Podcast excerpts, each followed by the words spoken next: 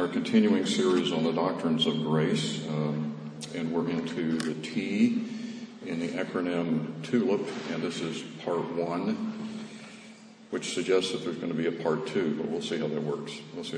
But I wanted to at least give you a prelude that there could be and probably will be a part two, so we'll see how that goes. By way of definition, because total depravity, total inability, it may mean a number of things to different people, but what's the Reformed understanding of total inability? And I think R.C. Sproul has a very helpful definition up here at the top of page one of your notes. What's meant by total depravity or total inability is not that man is wicked as he could possibly be. In other words, not acting as outwardly evil is potentially capable. Bad as we are, we can still conceive of ourselves doing worse things than we do. Rather, it means that sin has such a hold upon us in our natural state that we never have a positive desire for Christ. So what you're going to gain, I believe, as we work our way through these doctrines, is that there is an interwoven nature of these aspects of doctrines of grace. So once we grasp total inability, total depravity, radical depravity, all of those are synonyms, then I think what you will discover along the way is not simply a matter of logic, although it is logical, but that's not why we hold these views. But you'll find that the doctrine of election, you'll find that the doctrine of the efficacious grace or irresistible call, and ultimately the design of the atonement and perseverance of the saints, all of them are really inseparably joined to each other. So I think you'll find that as we go along. But I wanted to start by pointing to you what is our own doctrinal position. So I've given you an excerpt from our doctrinal statement, which is what we teach. And this goes to the doctrine of man. So we don't have a section per se on total inability, but the nature of the fall is embedded in our doctrine of the man. And in the third paragraph under this excerpt, we teach that in Adam's sin of disobedience to the revealed will and word of God, notice these four aspects. Man, number one, lost his innocence. Number two, incurred the penalty of spiritual and physical death. Three, became subject to the wrath of God, and four, became inherently corrupt and utterly incapable of choosing or doing that which is acceptable to God apart from divine grace. All of those are embedded in what we mean by total inability, but in particular, this fourth aspect, became inherently corrupt and utterly incapable of choosing or doing that which is acceptable to God apart from divine grace. With no recuperative powers to enable him to recover himself, man is hopelessly lost. So, as an aside, my hope is that as we spend time looking at these doctrines, that we will have an even greater appreciation for what God has done in our lives in rescuing us from our hopeless condition, and that we'll understand grace in a richer way. There's a reason these are called the doctrines of grace, because once we understand that we were absolutely without recourse, absolutely without any capacity whatsoever, no inclination whatsoever to go after God, and yet he, for reasons of his own choosing, set his love upon us and drew us to himself, that should inflame our hearts in adoration. That should cause us to really worship God even more fervently out of appreciation and gratitude for what he's done. But it goes on to say in the next paragraph, we teach that because all men were in Adam, and that's a very important concept, the headship of Adam. A nature corrupted by Adam's sin has been transmitted to all men of all ages, Jesus Christ being the only exception. All men are thus, and this is important, sinners by nature, sinners by choice, and sinners by divine declaration.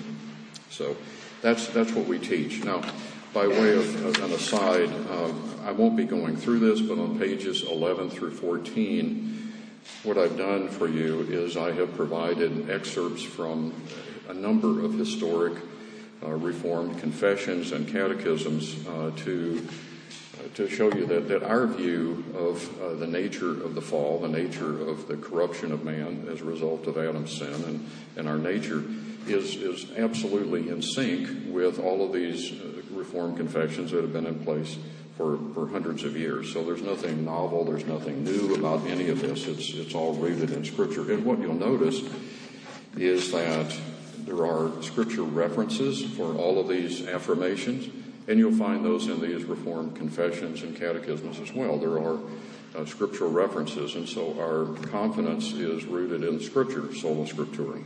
So R.C. Sproul on what total depravity really means, and in this first paragraph I'm just going to highlight some of these points. But the doctrine of original sin defines the consequences to the human race because of that first sin. That's really a very important concept. Romans 5:12, therefore, as through one man sin entered the world, and death through sin, and so death spread to all men because all sinned. And some would say, well, I wasn't in the garden, I didn't commit that sin. And in a personal sense, that may be true, but in a spiritual sense, you did commit that sin.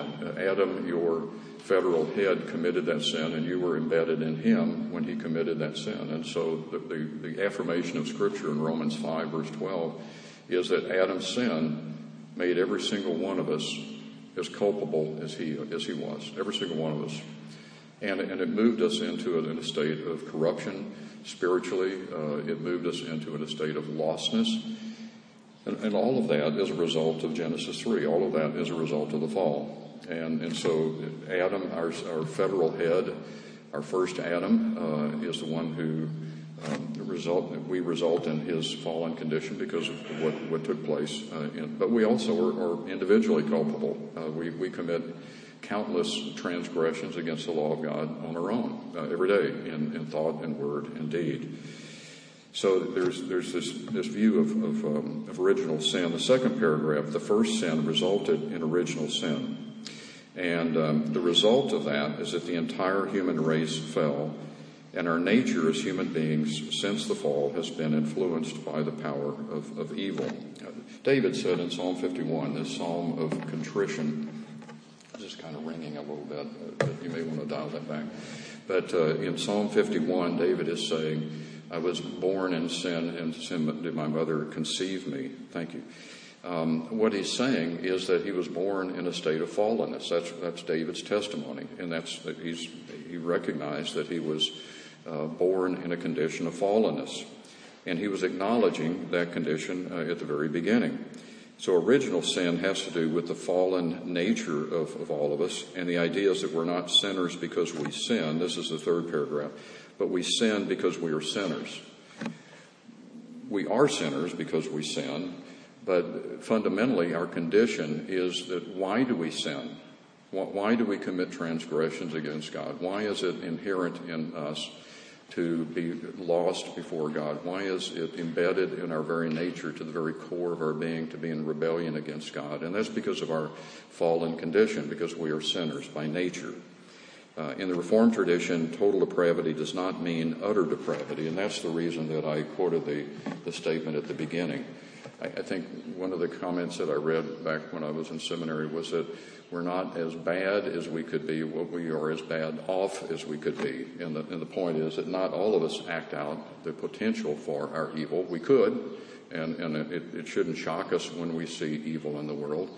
But fortunately, none of us act out all of the potential evil that we could. But we are as bad off. All of us are as lost as one could possibly be.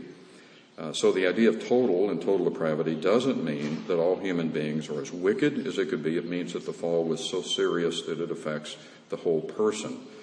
It affects our bodies, it affects our minds, it affects our thinking.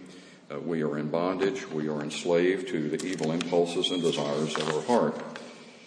And you're saying, well, that's a rather dire description, and if that's how you're reading it, then you're understanding it absolutely correctly. It is a dire condition. It's not a very hopeful condition. It's a very desperate condition. It certainly doesn't speak well of us, nor should it. This is our state before God.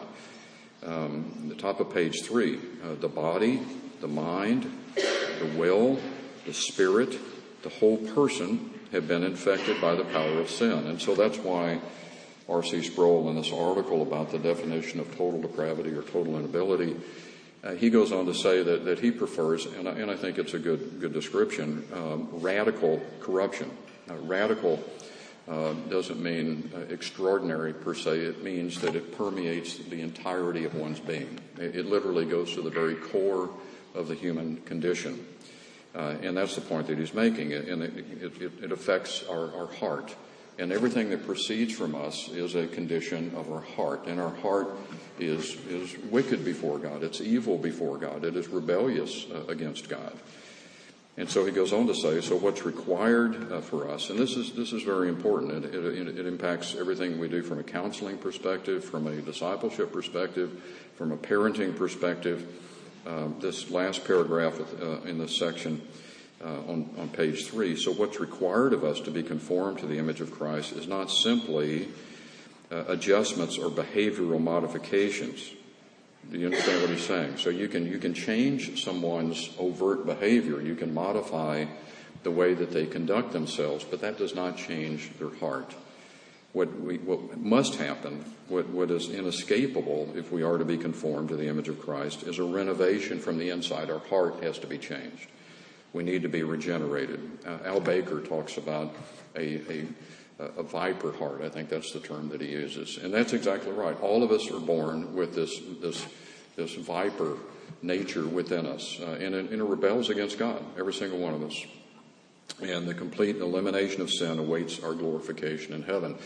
What that point is simply making, that before Christ, we were under the penalty of sin and the power of sin.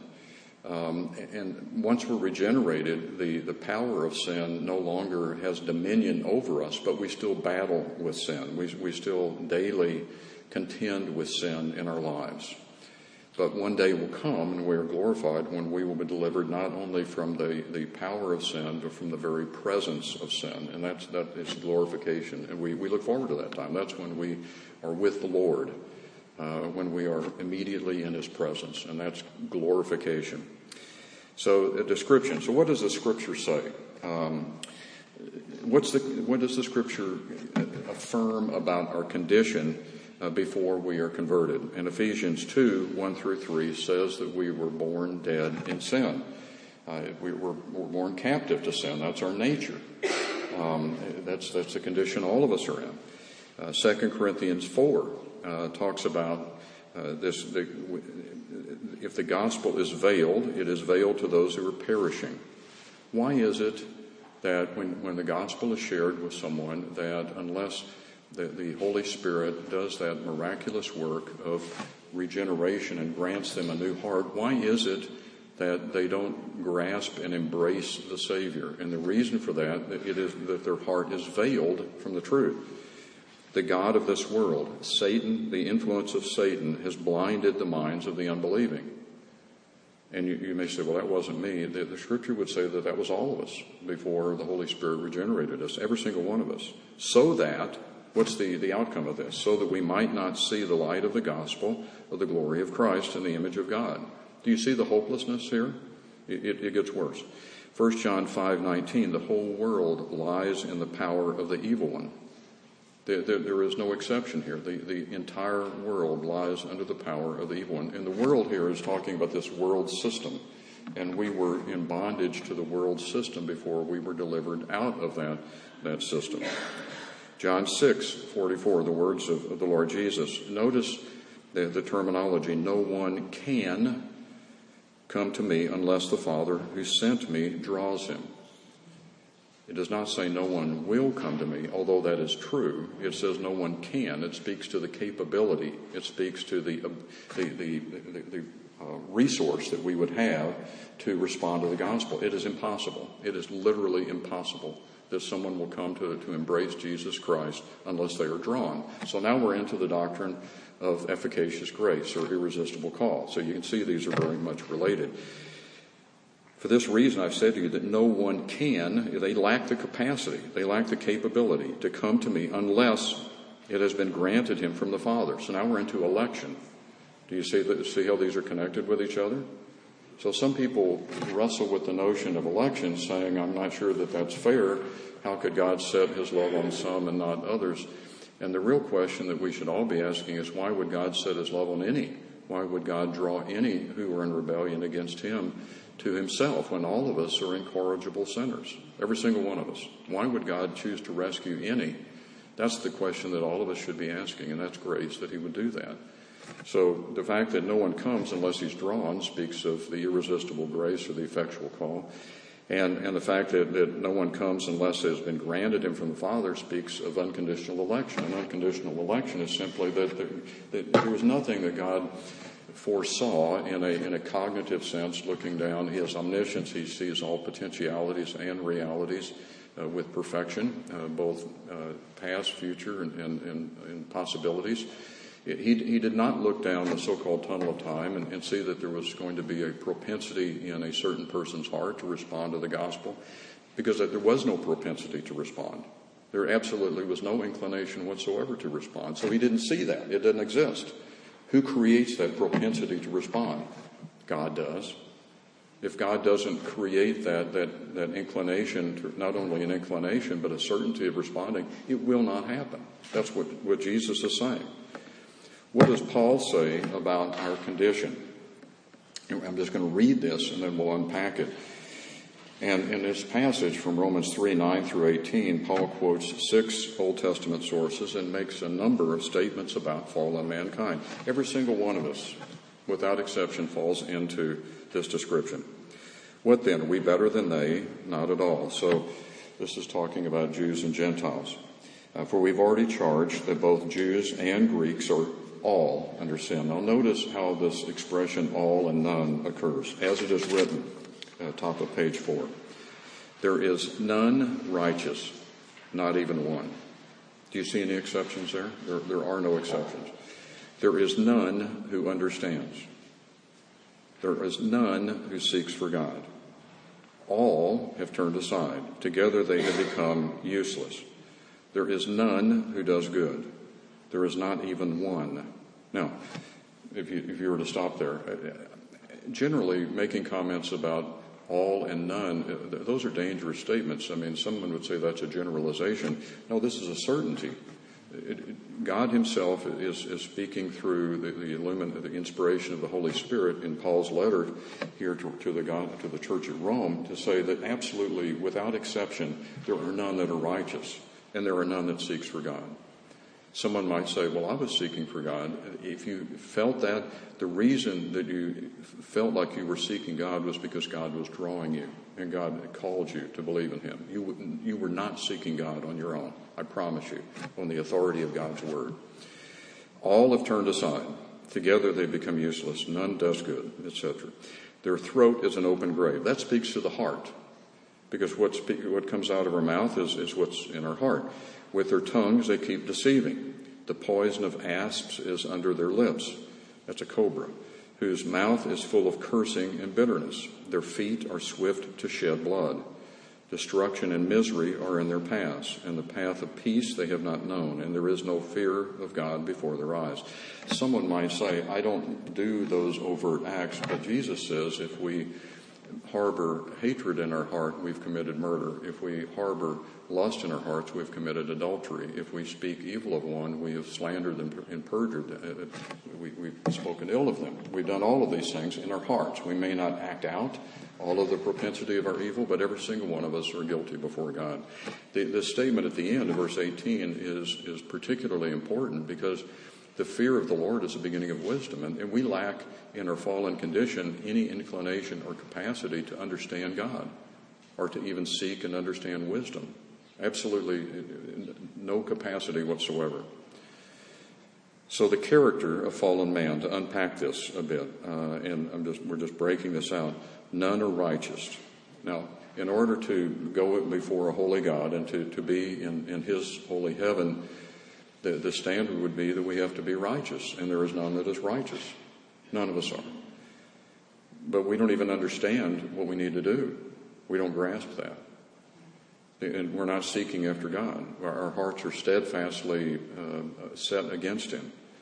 And we have turned in 180 degrees away from the truth. We've turned aside. We've transgressed his law. And we're not walking in the paths of righteousness, nor do we even desire to walk in the paths of righteousness. None does good, not even one. And the heart of man is described in verse 13 and 14, because all of this proceeds from the inner person.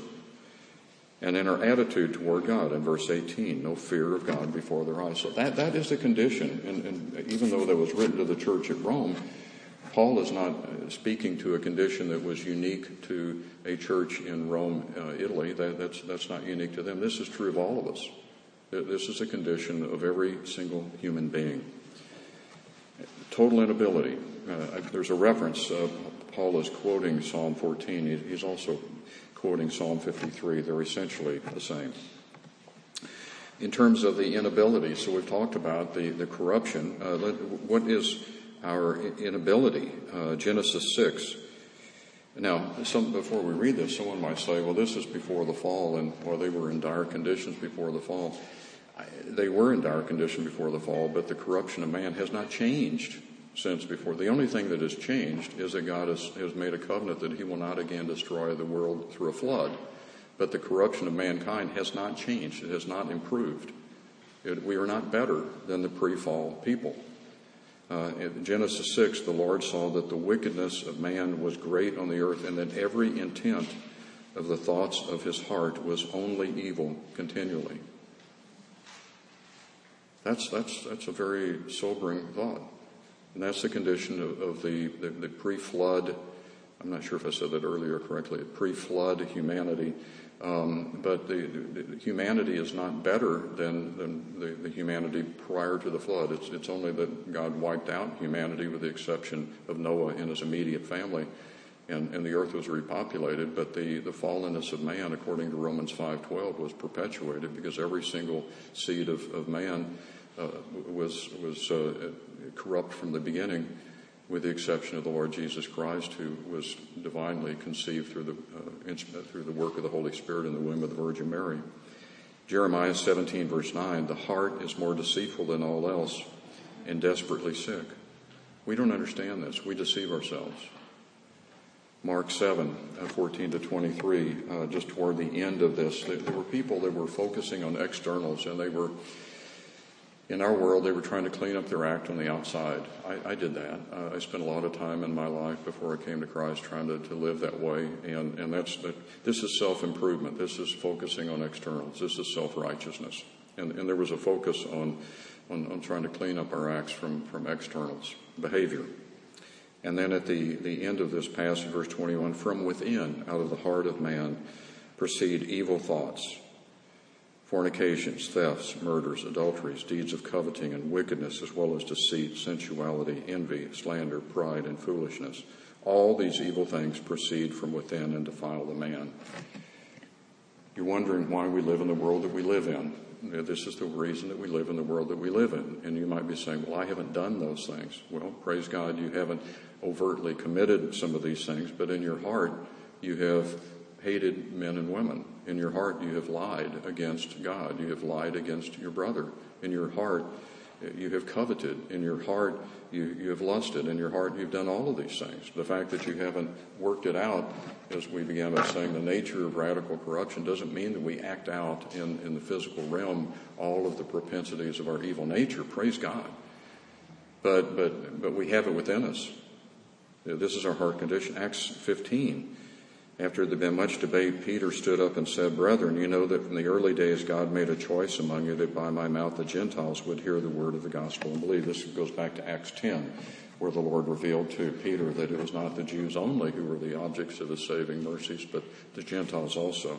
And God, who knows the heart, testified to them, giving them the Holy Spirit. This is what took place in Joppa when the Holy Spirit fell upon the Gentiles, just as he did to us. And he made no distinction between us and them. What did he do? He cleansed their hearts by faith. We need our hearts to be cleansed. Our hearts are dirty. Page 6, our mind. We've looked at 2 Corinthians 4, so I don't need to repeat this. But we are unable, hence the term total inability, to repent and believe unaided by God's intervention. Now, we'll spend a little bit more time on this, but this notion of free will sometimes pops up, and people say, well, God would never violate my will. I'm not a robot. That's all humanistic thinking. I'm not sure where that language even came from. It comes from some form of self-exalting thought process. But our nature, what is our will? Our will is totally corrupted. There is nothing within us before God regenerates us that would cause us to do anything that would be seeking after God. So you have a will, and you do respond to God, but your will is incorrigibly bent towards evil. And your will is incorrigibly bent away from seeking God. You are not seeking God. So what do? You rebel against God. Romans 5 says that you were enemies of God, and he was your enemy as well. And so this notion of free will, you have a will, but your will is totally bent away from anything righteous. It's true. Some of us may have trouble resonating with that, but this is the testimony of God's holy word. And so Romans 8, those who were according to the flesh, this is an unsaved person, set their minds on the things of the flesh. Those who are according to the Spirit, this is a regenerate person, set on the things of the Spirit. The mind set on the flesh, this is what happens with an unsaved person, is a mind is death, but the mind set on the Spirit is life and peace. The mind set on the flesh is hostile towards God.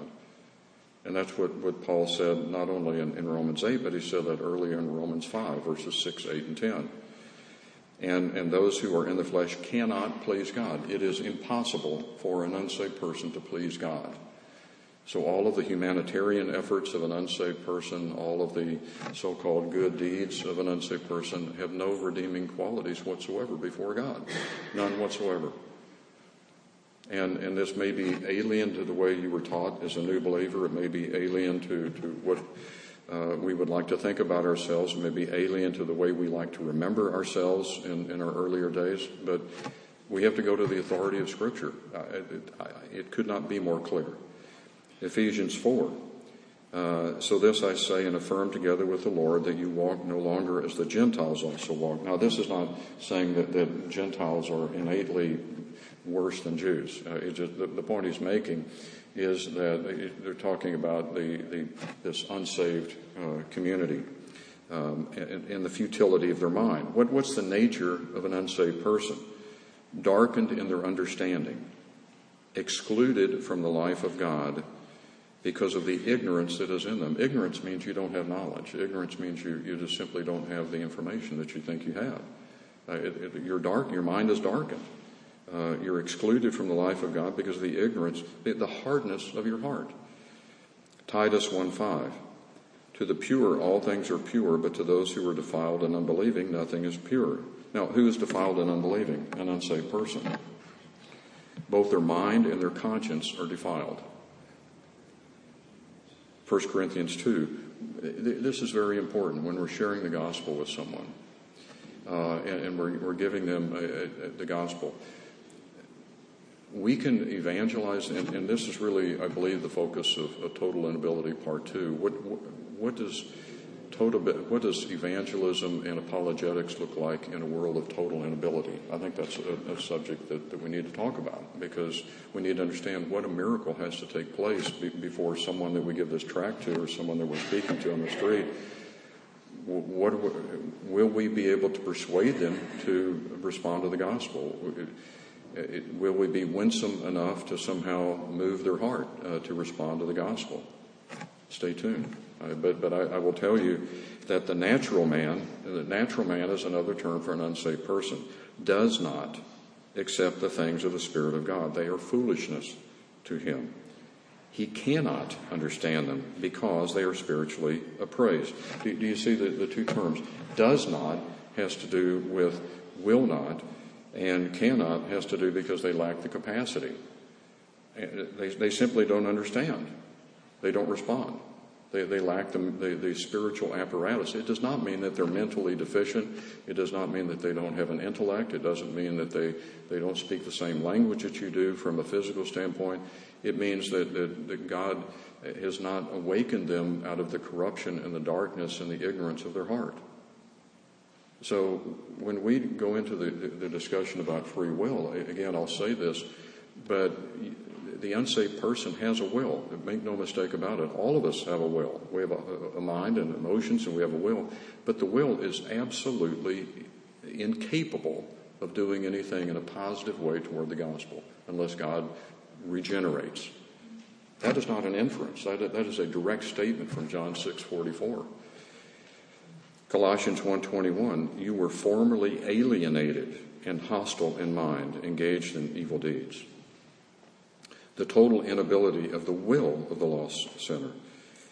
We talked about Romans 8:5. But look at John 8:42 to 47. Now, in this, to be sure, Jesus is talking to the religious leaders of his day, and someone might say, well, I'm not a scribe or a Pharisee. Okay, so you don't happen to be of the Jewish order of the scribes and the Pharisees.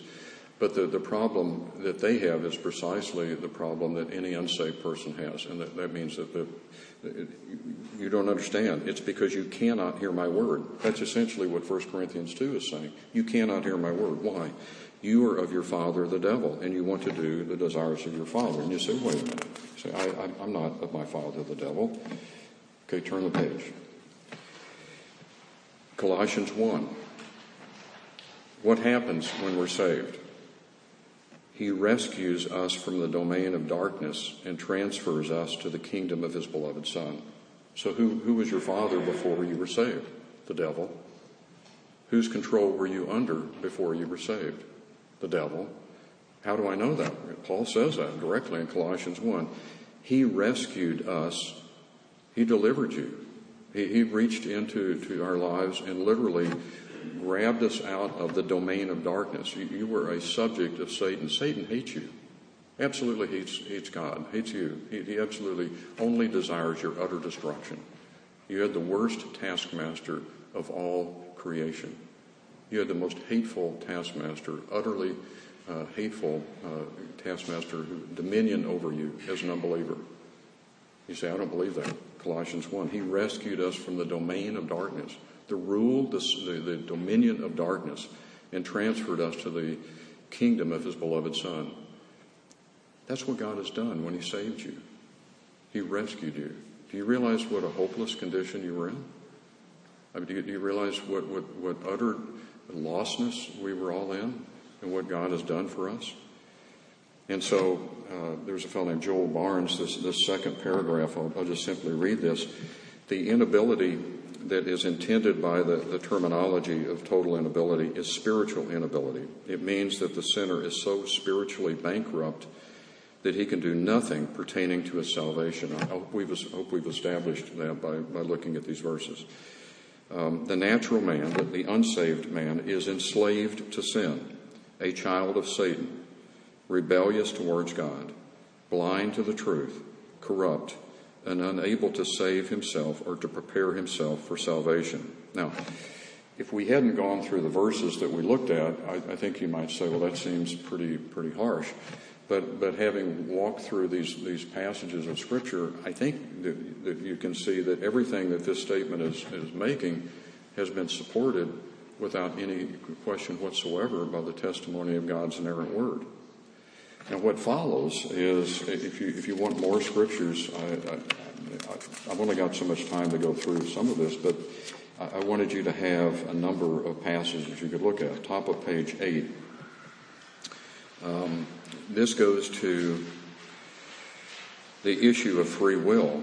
And a fellow named Matt Slick, a good writer. I'll just simply read this. It goes to the issue of free will. The unregenerate have free will to choose, but they will freely choose to do what is contrary to God. So if someone says, I have free will, and they're an unbeliever, or you're trying to wrestle with this, we just need to understand that, yes, the unbeliever has a will, but that will is set against God. It is absolutely set against God. So at the bottom of page 9, again, on this same point, the unbeliever can respond to God. They do have responses. And when you evangelize, you'll notice that there are a number of responses, right?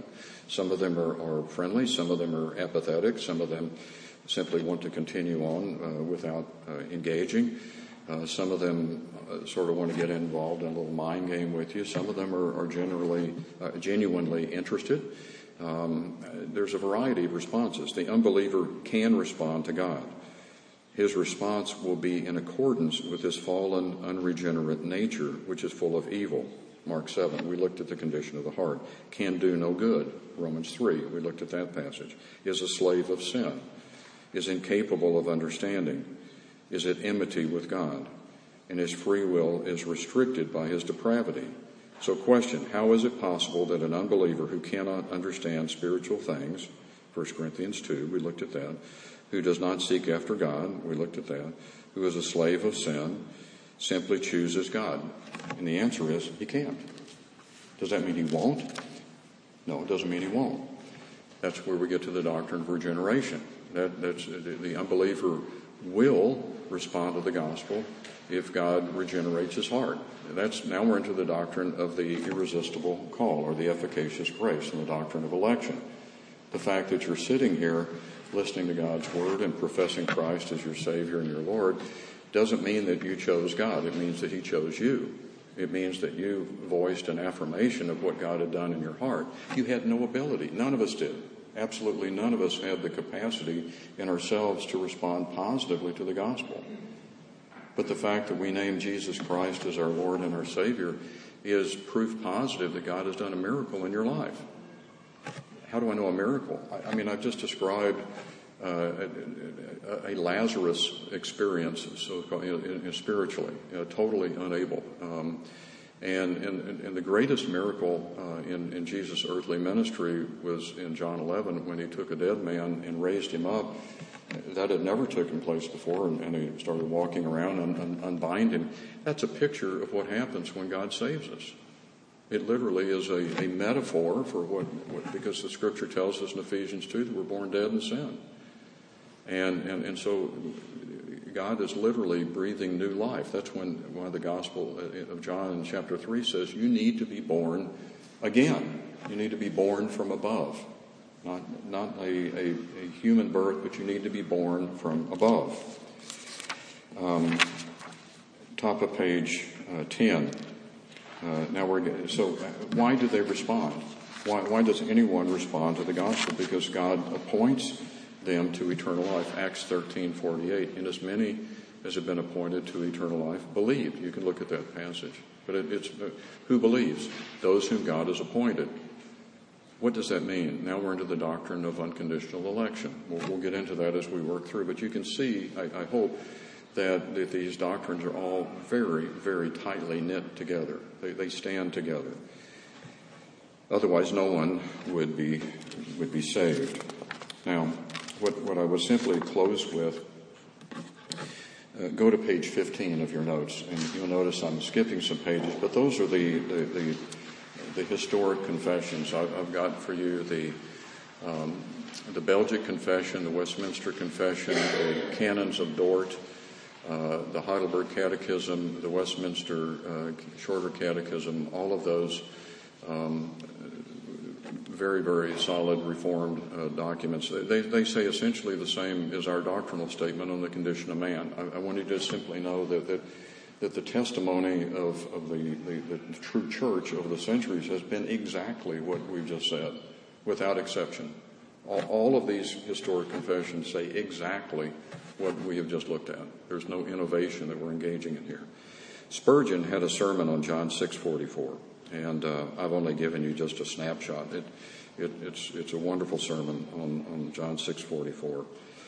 But Spurgeon was saying, coming to Christ is a very common phrase in Holy Scripture.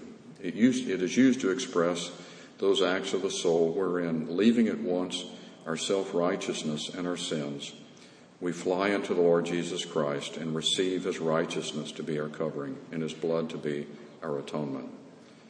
Coming to Christ embraces in it repentance, self-negation, faith in the Lord Jesus Christ, and it sums within itself all those things which are necessary attendants of these great states of heart, such as the belief of truth, earnestness of prayer to God, the submission of the soul to the precepts of God's gospel, and all those things which accompany the dawn of salvation in the soul. Coming to Christ is just the one essential thing for a sinner's salvation. He that comes to Christ, do what he may, or think what he may, is yet in the gall of bitterness and the bonds of iniquity. Coming to Christ is the very first effect of regeneration. That's the point that I want to make. Coming to Christ is the very first effect of regeneration.